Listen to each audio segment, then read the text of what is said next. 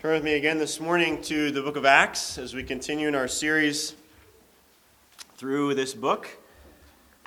Uh, back to chapter 5, and we're going to read the same account that we read last week. If, if you were here last week, we really went through this whole story, uh, Acts 5 12 through the end of the chapter. This morning, we're going to read the same, and uh, but, but focus on, on some smaller pieces on this uh, a second time. So, Acts 5, I'm going to begin with verse 17 this week and read through the end of the chapter. So, um, beginning with verse 12, it's speaking again of the apostles ministering again at the temple, preaching, healing, and so on. But we pick up in verse 17 and hear God's holy word. But the high priest rose up, along with all his associates, that is, the sect of the Sadducees, and they were filled with jealousy. They laid hands on the apostles and put them in a public jail. But during the night, an angel of the Lord opened the gates of the prison. And taking them out, he said, Go, stand and speak to the people in the temple, the whole message of this life. Upon hearing this, they entered into the temple about daybreak and began to teach. Now, when the high priest and his associates came, they called the council together, even all the senate of the sons of Israel, and sent orders to the prison house for them to be brought. But the officers who came did not find them in the prison, and they returned and reported back, saying, We found the prison house locked quite securely, and the guards standing at the doors. But when we had opened up, we found no one inside. Now, when the captain of the temple guard and the chief priests heard these words, they were greatly perplexed about them as to what would come of this. But someone came and reported to them, The men whom you put in prison are standing in the temple and teaching the people. Then the captain went along with the officers and proceeded to bring them back without violence, for they were afraid of the people that they might be stoned. When they had brought them, they stood them before the council. The high priest questioned them, saying, We gave you strict orders not to continue teaching in this name, and yet you have filled Jerusalem with your teaching and intend to bring this man's blood upon us. But Peter and the apostles answered, We must obey God rather than men. The God of our fathers raised up Jesus, whom you had put to death by hanging him on a cross. He is the one whom God exalted over uh, to his right hand as a prince and a savior, to grant repentance to Israel and forgiveness of sins. And we are witnesses of these things, and so is the Holy Spirit, whom God has given to the, those who obey him. But when they heard this, they were cut to the quick and intended to kill them. But a Pharisee named Gamaliel, a teacher of the law, respected by all the people, stood up in the council and gave orders to put the men outside for a short time. And he said to them, Men of Israel, take care what you propose to do with these men. For some time ago, Theudas rose up, claiming to be somebody, and a group of about 400 men joined up with him. But he was killed, and all who followed him were dispersed and came to nothing. After this man, Judas of Galilee rose up in the days of the census and drew away some people after him. He too perished, and all those who followed were scattered. So, in the present case, I say to you, stay away from these men and let them alone. For if this plan or action is of men, it will be overthrown. But if it is of God, you will not be able to overthrow them, or else you may even be found fighting against God. They took his advice, and after calling the apostles in, they flogged them and ordered them not to speak in the name of Jesus, and then released them. So they went on their way from the presence of the council, rejoicing that they had been considered worthy to suffer shame for his name. And every day in the temple and from house to house, they kept right on teaching and preaching Jesus as the Christ. Excuse me. The word uh, oxymoron comes from two Greek words put together. The oxy part means dull, or sharp rather, sorry, and the, the moron part means dull. And so it's, it's a word, uh, two words smashed together, figuratively, sharp, sharp or, or smart, wise, together with dull or, or stupid, foolish. And so it means something like smartly foolish. And it's, it's a word that's nonsensical on its face, right, by, by intention. And that's the way we use oxymoron to point to things that are, or at least sound like they're, they're contradictory words or phrases. Sometimes um, phrases are identified as oxymorons uh, for the humorous effect, like honest politician, for example, or Uh, my favorite, uh, Microsoft Works. uh, now it's Office, so the joke is over. But um, Mark Twain would use longer form oxymoronic statements like when he explained it usually takes about three weeks to create a good impromptu speech. Um, oxymorons are often more serious, they're, they're intended to communicate something true about our complex reality. So, an, uh, an open secret, uh, or a deafening silence, uh, or the word bittersweet. Uh, the truth of the gospel creates in our world some powerful paradoxes that are described appropriately with, with we might say, biblical oxymorons. And that's particularly true around the concept of suffering uh, of various kinds. Because on the one hand, suffering is, is not a part of God's good creation. It's, it's always caused by some evil, some aspect of the curse. It's something that's been overcome by Jesus, something that we long to see the end of. And yet, on the other hand, suffering is used by God. And the Bible says, in some sense, we embrace it. In Philippians 3, Paul says he longs to share in Christ's sufferings. In, in 2 Corinthians, he says we do share abundantly in Christ's sufferings. And so it's, it's an inescapable paradox of the life of Christians. And we see that lived out in this passage by the apostles, and, and they're responding to it in an incredible way for the sake of Christ. So we want to revisit this passage this week and, and really focus narrowly on that theme uh, of their suffering and their response to it. And so the three points you see in your bulletin there this morning are, are three oxymorons, three biblical oxymorons that, that yet reflect the apostles' experience and their, their identity in Christ uh, and our identity in Christ as well. the first one, number one in your outline, is rescued to suffer. Rescued to suffer. You'll recall back in chapter 4, the apostles had already been warned uh, after they've been arrested not to preach in Jesus' name anymore. And, and we find them then again, preaching in the temple, preaching Jesus.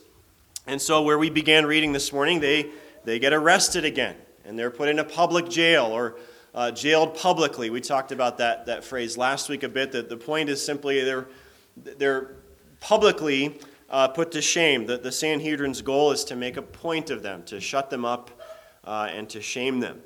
Uh, but as we read this morning, again, God sends his angel and he opens the doors of the prison. They escape. Uh, somehow they get past the, the guards, and, and nobody knows how they escaped. And this, we talked last week about the fact it shows that, that God is sovereign. God is showing that He and not the Sanhedrin are in control. Um, that He will protect His people as, as He wishes. He's going to build His church and advance His gospel.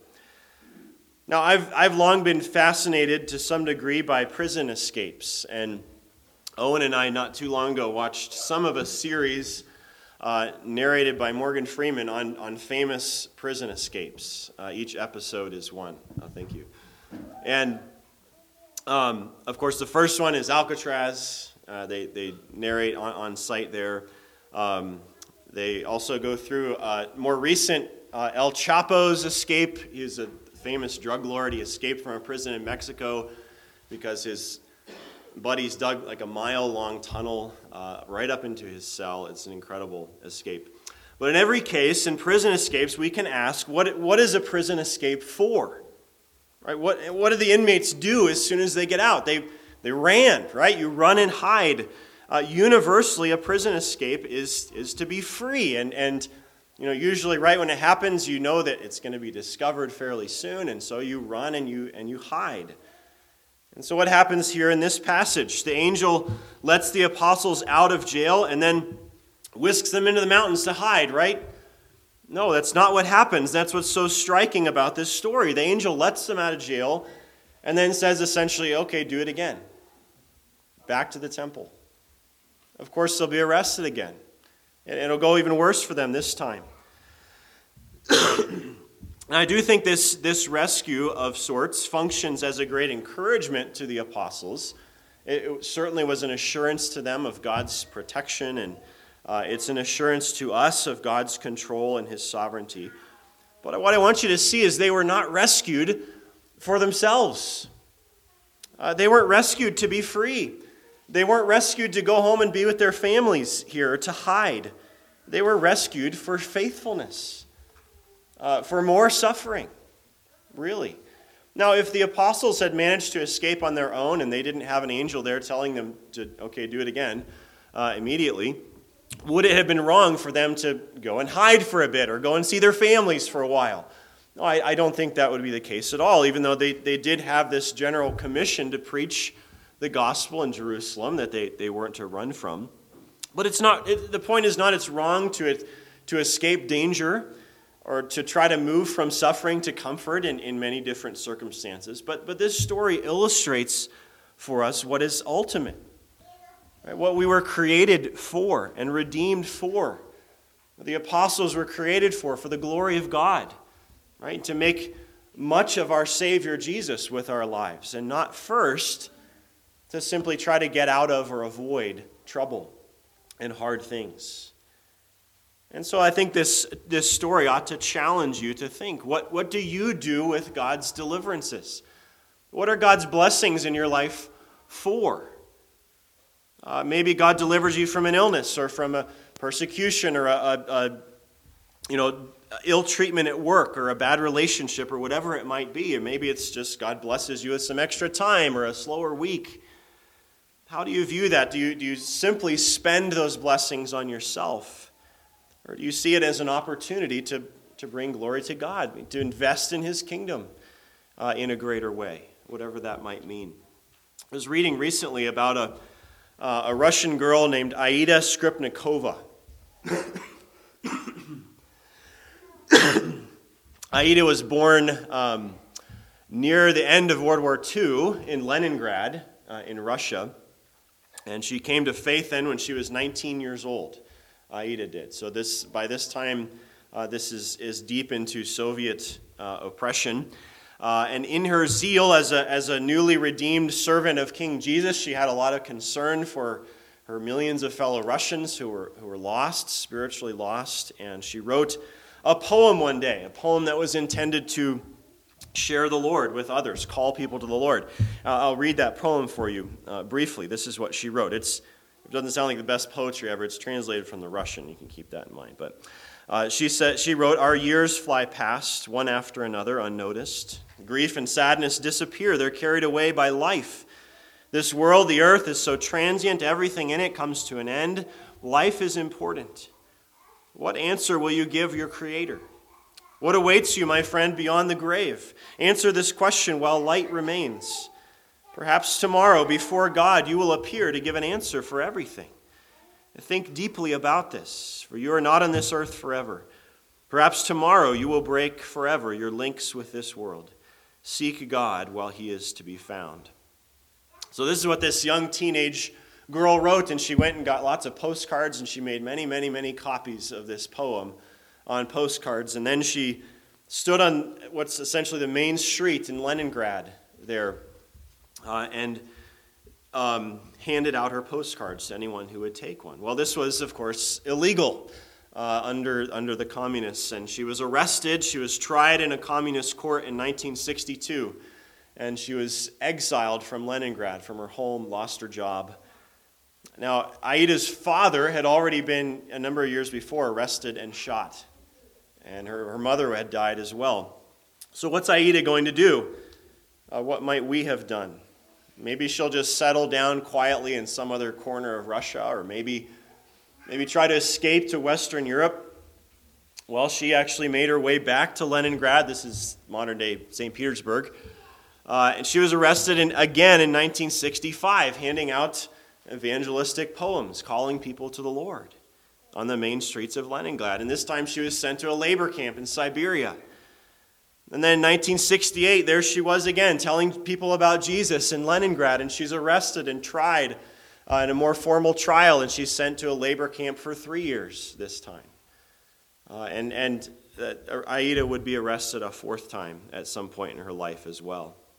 Now it's remarkable that Aida wasn't uh, just disappeared, right, like her father was. Uh, it's rather remarkable she got these relatively short sentences. But what did she do with that remarkable providence?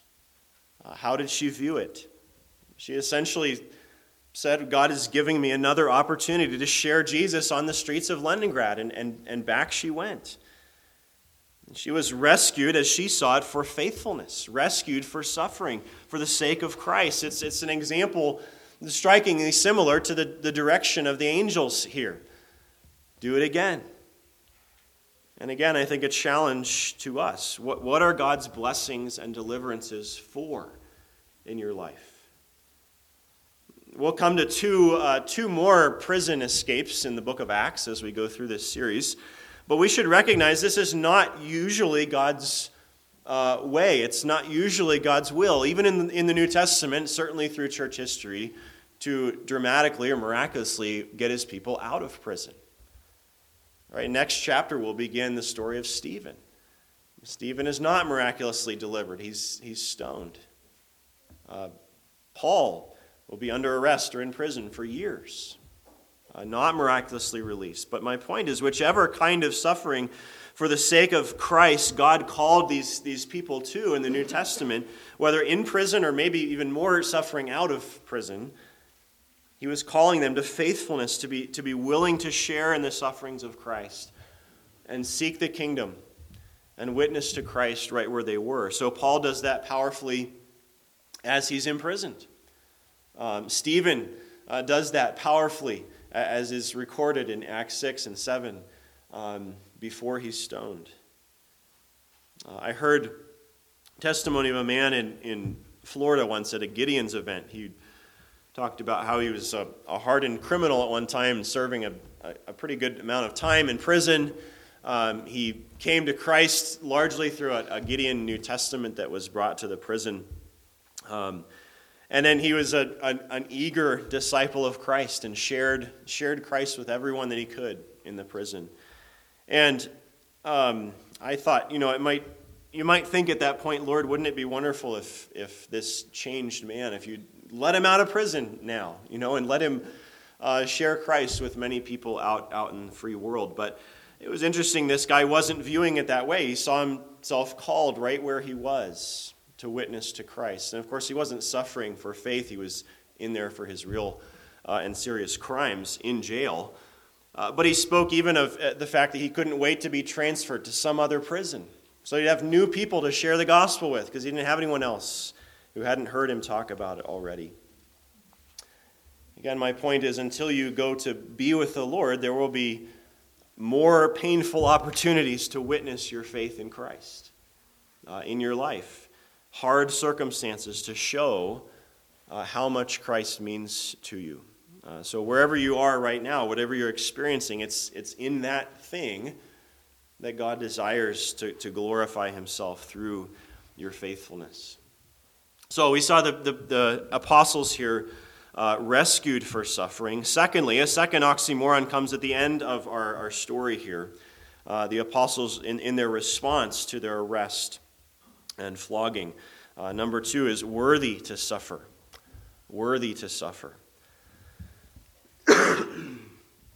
Recall that, that the apostles were uh, arrested again. They're, uh, after they go back to the temple at the angel's instruction, they're arrested, they're brought before the council, and the council is raging mad. They want to kill the apostles, right? But Gamaliel, we talked about this last week, Gamaliel stands up and um, calls them to caution and, and to a more uh, careful uh, approach to this, and they end at something of a compromise because they do let the apostles go, uh, but not before flogging them. And we shouldn't read that too quickly or easily. This is almost certainly the, the Greek reference here to the, uh, uh, this is almost certainly the Roman 40 minus 1, the famous 39 lashings that was so brutal it, it could and sometimes did uh, kill people. People died from, from blood loss from this. Um, certainly take weeks, months to recover from that. And just imagine you know, trying to sleep um, all, kinds of things from that brutal uh, beating. And yet, we read in verse 41 And so they went on their way from the presence of the council, rejoicing that they had been considered worthy to suffer shame for his name. Uh, worthy to suffer. The, the Greek word behind worthy, much like our English word, means to be deserving of priv- some privilege or honor. Uh, it's, this exact word is only used two other times in the New Testament. Uh, in Second Thessalonians, Paul says that you may be considered worthy of the kingdom of God. A wonderful thing to be worthy of, right? It's a, it's a positive reference. Luke 20, Jesus speaks of those who are considered worthy to attain to that age and to the resurrection. Both of those references are wonderful things to be worthy of, privileges to receive. And then here, the only other use in the New Testament, it's, it's worthy to suffer. The Sanhedrin had the apostles flogged to shame them, to, to dishonor them. And, and this in a, a society that was strongly shame honor oriented in, in a way that ours, ours here in the West is not. Um, and yet they leave the council covered in blood, uh, with stinging and searing pain beyond what I can imagine, publicly humiliated, and yet feeling honored, is what we're told. They had the honor of dishonor, in a sense. They were worthy to suffer for Jesus. They, they were faithful in such a way that is, their, their love for Jesus was real, their loyalty to him as a suffering king was such that God counted them worthy to show the glory of Christ through them, through suffering, as, as Christ himself had done. And they evidently see this as, as their greatest honor. They're honored to have suffered. I think it ought to prompt you to think what, what is an honor for you? Uh, we're right now in uh, what's commonly called awards season right? So we had the Golden Globes and the Emmys and Chili Cook Off and no, um, the Oscars, right? Uh, all these things, really, a bunch of rich celebrities, you know, throw banquets for each other and give each other awards. Um, in many ways, it's kind of a big, silly exercise in self-congratulatory narcissism, right? Uh, but but think how cheap that kind of worldly honor is uh, over against recognizing the, the honor of knowing the love of God of the universe for you personally, and maybe especially in suffering, knowing the nearness and the love of God for you, and being called by Him to show Christ to others through that. Uh, that's what the, the apostles are experiencing here. If, if you're in Christ, that worthiness and that calling is yours. It's for those who know the infinite worth of the suffering of Christ for you. Uh, you who are in Christ ought to view any hardship as, in part, an opportunity to show Christ, to show how great He is to you, to show your conviction that because He died in your place, the death that you deserved, and loved you with an everlasting love, that nothing can separate you from the love of God. And so nothing, sickness or death or persecution, whatever it might be, can diminish your loyalty to Him, your love for Him, your trust in Him. And the apostles recognized, I think, that they had a more powerful ex- uh, opportunity than otherwise to show that. And God allows our hard times to show that most clearly to others. Well, a final oxymoron then coming out of this passage this morning is rejoicing in suffering. Uh, rejoicing in suffering. Again, verse 41, we read, They went on their way from the presence of the council, rejoicing that they had been considered worthy to suffer, suffer shame for his name. And again, just imagine this scene. Certainly, all the apostles bent over in pain. Um, covered in gashes, publicly humiliated. And, and it must have been a spectacle in the middle of Jerusalem that day.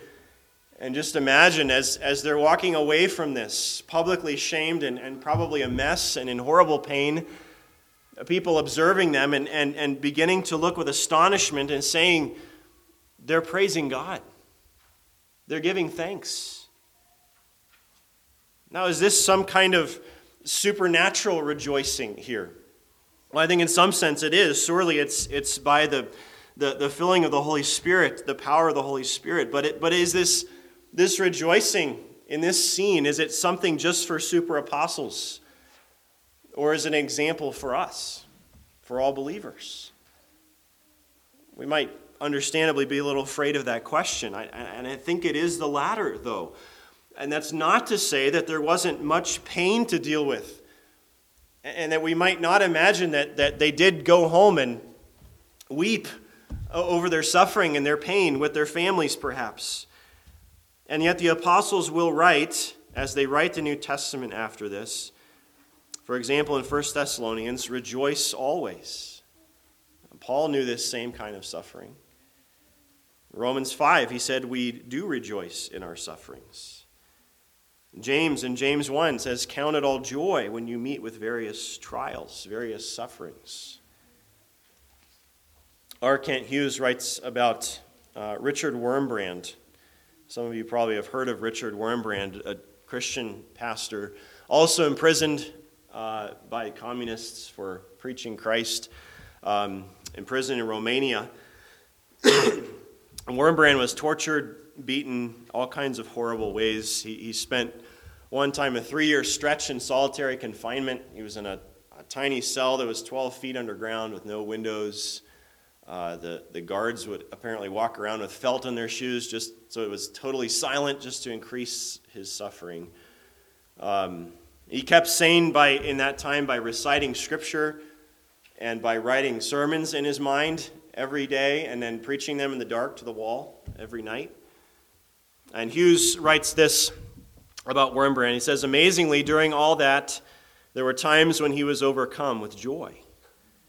He would actually stand up in his weakened state and dance around his cell, confident the angels were dancing with him. And he, re- he recounts further when Wurmbrand was finally released, he was in prison for decades. He was released somewhat suddenly. He was, he was dressed in rags, his teeth were falling out.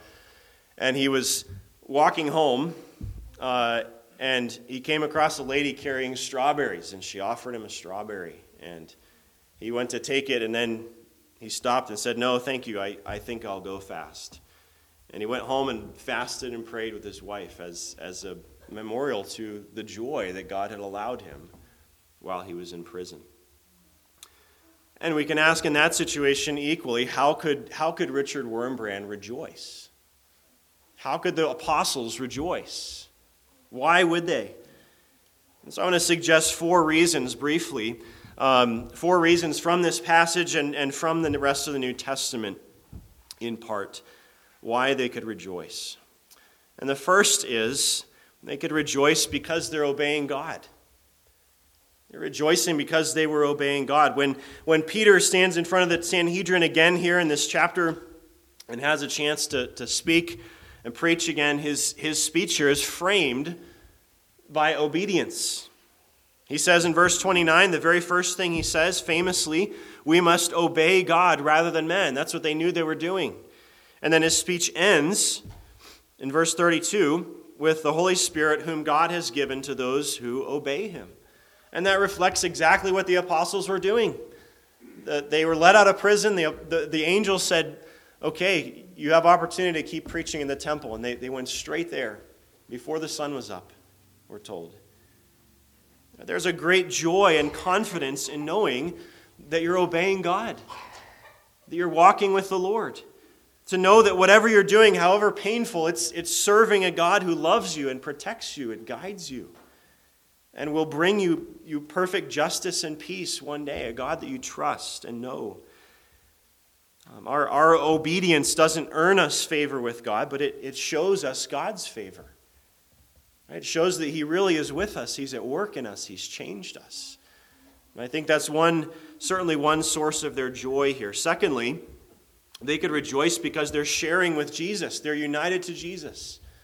This, this experience ties them to Him, maybe more powerfully than anything they've experienced so far.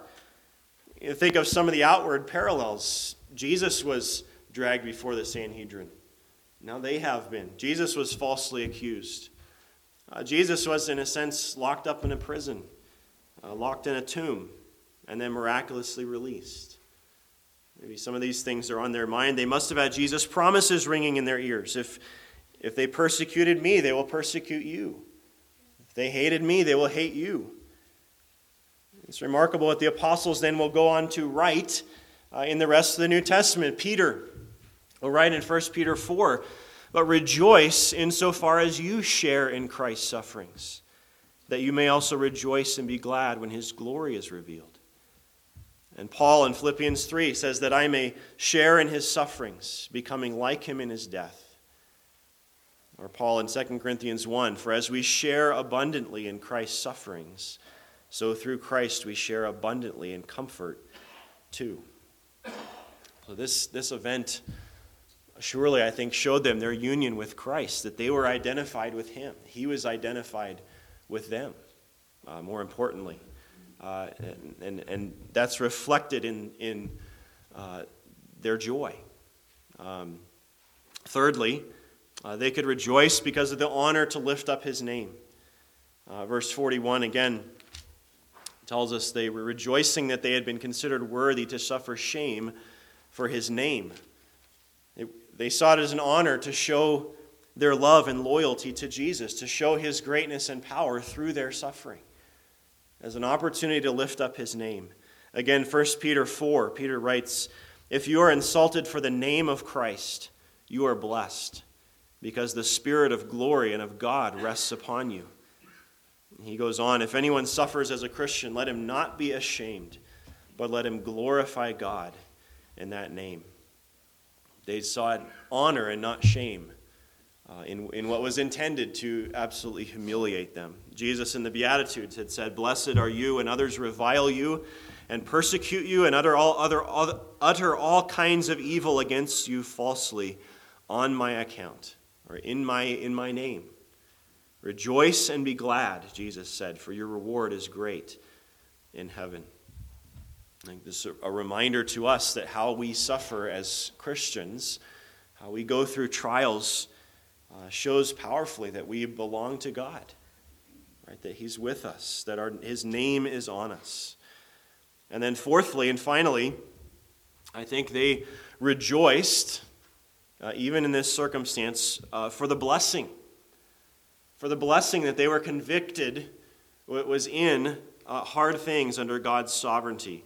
Uh, the New Testament writers will encourage the church repeatedly in the New Testament to rejoice even in suffering because of the great blessing God uses it for, how he turns it for good, for life and perseverance. Uh, so, James in James 1, I already mentioned this earlier, says, Count it all joy, my brothers, when you meet various trials. Why? For you know that the testing of your faith produces steadfastness. All right, and steadfastness, maturity, he says. Uh, Romans 5, I referenced this already, where Paul says, We rejoice in our sufferings, knowing that suffering produces endurance, and endurance produces character, and character produces hope, and hope does not put us to shame, because God's love has been poured into our hearts through the Holy Spirit who's been given to us. God's people are made uh, powerful spiritual warriors for the kingdom as they're matured as we're matured uh, in suffering. Uh, as you come to know the love and the suffering of Jesus for you more, perhaps more fully, uh, understand Him more, more deeply, know your need for Him more deeply uh, through hard things. Uh, these are these are really incalculable blessings. They're the, they're the greatest blessings God gives us in maturing us, making us like Christ. Uh, Samuel Rutherford, when he wrote of what he called the cellars of affliction, he said to make this point the great king keeps his wine down there, uh, his, his, his finest things for us. Spurgeon wrote that they who dive in the sea of affliction uh, bring up rare pearls indeed. Uh, we can rejoice even in suffering, know that, knowing that God is faithful, that He's powerfully at work to care for us uh, to glorify His love and His grace, to show His love and His grace for us. Um, sometimes that's shown to others through your patience and your hope and your love. Uh, in hard times, maybe in ways that you don't even know. I talked earlier about this, this young girl, Aida Skripnikova, who was arrested again and again in, in Leningrad. Um, when she was tried by the Soviets uh, ahead of her three years in a labor camp in 1968, um, she, it was just this little trial before a, a panel of communists uh, in, a, in a room. And um, unbeknownst to her, though, someone in the back was secretly transcribing the entire trial. Uh, most, most importantly, her, her testimony uh, before those who were trying her. And they, they recorded this whole, they transcribed the whole trial on strips of bed sheets. And the reason they did that was because they could be wrapped around someone as they were then and then smuggled out of uh, the courthouse, wherever they were, and then smuggled out of the Soviet Union. Uh, and those, that, those transcripts, particularly her testimony, which she thought she was just giving in a small dark room, were then copied and, and sent around the world. Uh, and was a witness, a powerful witness and encouragement um, to believers around the world uh, to see her joyful testimony in Christ. I just want to close with the encouragement then to you to, to grow in the knowledge and the love of, of Christ to study how wide and deep and long is his love, and so that when times come, uh, hard times come, you'll be ready and willing to suffer with faith, with, with a full sense of the worthiness of Christ, uh, for your trust and loyalty and patience in that, uh, and so that you will be ready, even perhaps, to rejoice, uh, knowing the many reasons in Christ that you have, uh, as Paul says, to rejoice always. Let's pray together.